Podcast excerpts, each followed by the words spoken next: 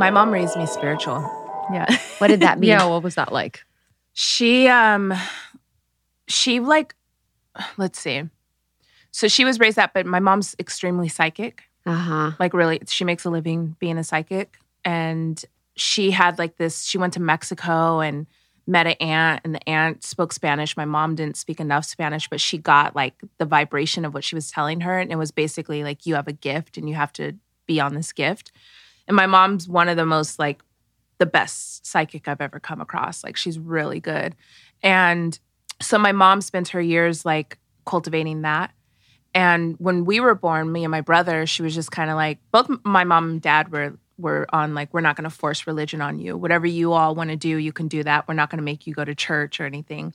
And my mom was always like lighting sage and crystals and she um she was really into re- uh what was it? Um religious science of mind. That was like her jam. And then the Course of Miracles, she got into that. So her thing was more like just feel the vibes, you know, and then you talk to everybody and learn from everybody because everybody has a version of truth. But then my mom was also into the Bible. So um, she just kind of let me, she's like, what do you feel? You know, like trust your own feeling. Mm. Wow.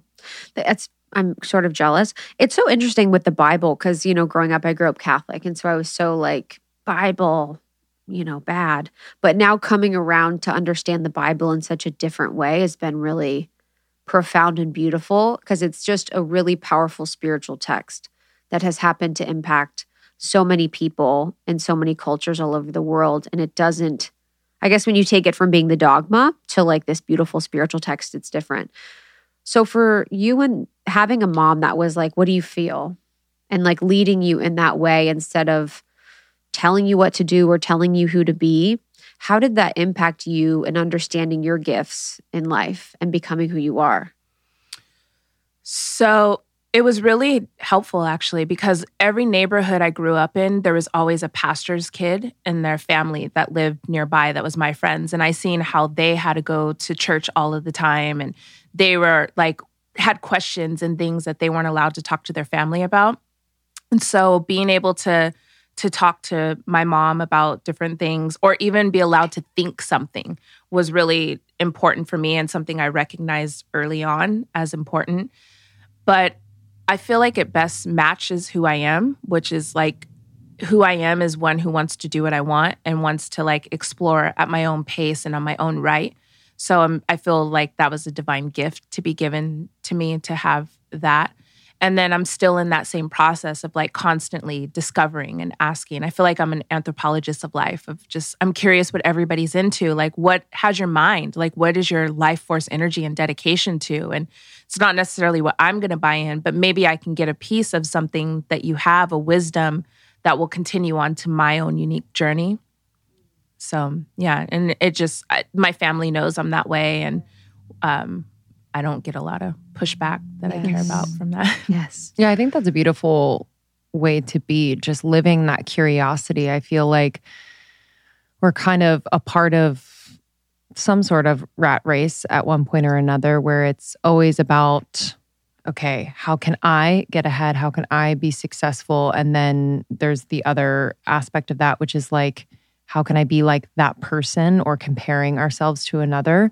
But just the the very pure curiosity I feel like we could use so much more of in the world, you know, and I feel like that's a duh statement, but if I really think about it, I'm like it's such a beautiful way to be where there's just this dissolving of judgment and just like a very heart open curiosity that I think would be so so healing for us to bring more of that into our daily daily lives. I guess what does that what does that look like for you in the world that we're living in now? Like how do you retain that curiosity and heart openness?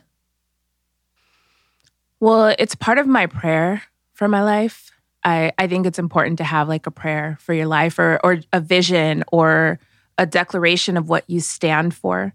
And mine is I'm here to discover. Like I'm on a soul journey and I came to earth school to to like study humanness. And so I have to be in service to like the mystery and and what is going on. And also I just have a lot of respect for people like I'll often say that there's an intelligence in everything. Like you look at a person who's poor and our society says that they're like stupid or they're disadvantaged or they're, you know, they're not much value. But if, if have you ever sat with those people or lived with them and seen the genius that they have and the realm of the universe that they have mastered and how resourceful they've become and how they navigate with other people and how they sense what's going on around them, all the way up to like very wealthy people, you know, and everything in between. Everybody has a, a genius that's working on their behalf. And I like that because if you if you actually are curious and you ask them questions or just observe, you can take a piece of that and it starts becoming jewels that goes in your bag and, and you can use that when you you find yourself in, in situations that you may not have otherwise been prepared for. Thank you so much for tuning in to Morning Microdose by Almost 30. We hope you enjoyed waking up. As always, we encourage you to take what resonates and leave the rest. If you enjoyed this trip, tune into the full episode on the Almost 30 podcast. All episode information can be found in the show notes. Make sure to subscribe, and if this becomes a part of your morning routine, be sure to share it with a friend. We have new inspiring doses Monday through Friday. Follow us on Instagram at Morning Microdose and follow Almost 30 at Almost 30 Podcast. Thanks for listening. We'll see you in the Vortex.